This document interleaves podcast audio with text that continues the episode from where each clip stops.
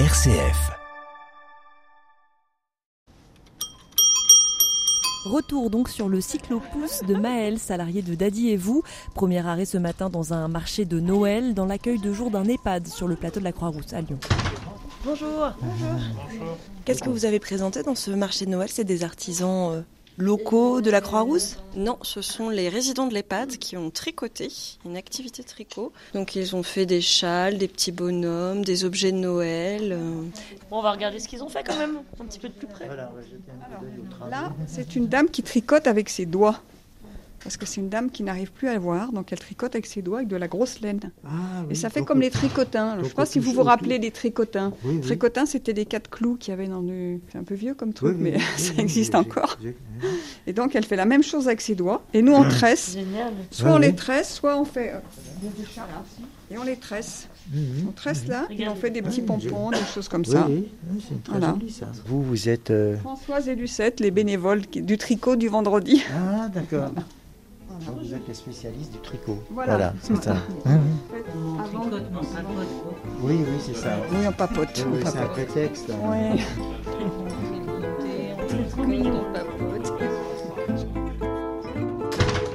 Après cette visite du marché de Noël, Christian et Abigail retournent sur la banquette du cyclopousse. Au programme à présent, une promenade en vélo sur les pentes de la Croix-Rousse. Des moments de promenade très appréciés par ce couple de retraités, surtout qu'Abigail ne peut plus trop se promener à pied. Comment ça se passe, euh, les euh, promenades que vous faites? C'est plutôt dans le quartier?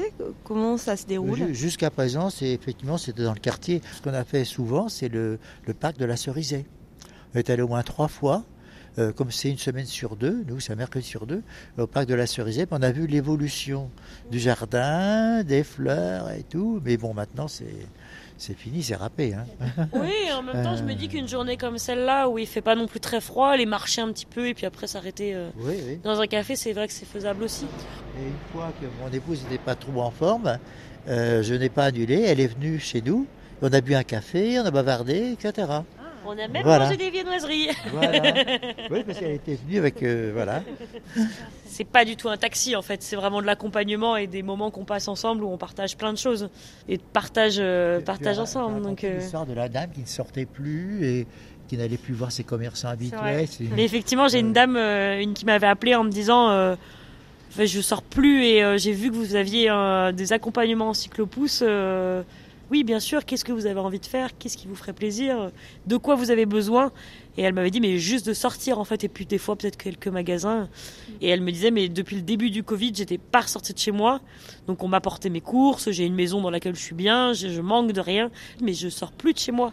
Et effectivement, c'est une Croix-Roussienne qui a du coup euh, l'habitude de ces magasins avec les mêmes euh, commerçants depuis euh, 20 ans.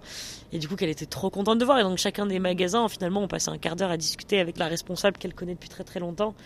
Et c'est trop beau, en fait, de voir le sourire qui revient, le, bonheur d'une sortie qui peut paraître futile, mais en fait, euh, qui a toute sa place dans le quotidien. Allez, c'est parti Après la promenade, on se retrouvera tous demain dans le prochain épisode consacré à Chez Daddy pour le repas de Noël, un repas solidaire et toujours intergénérationnel.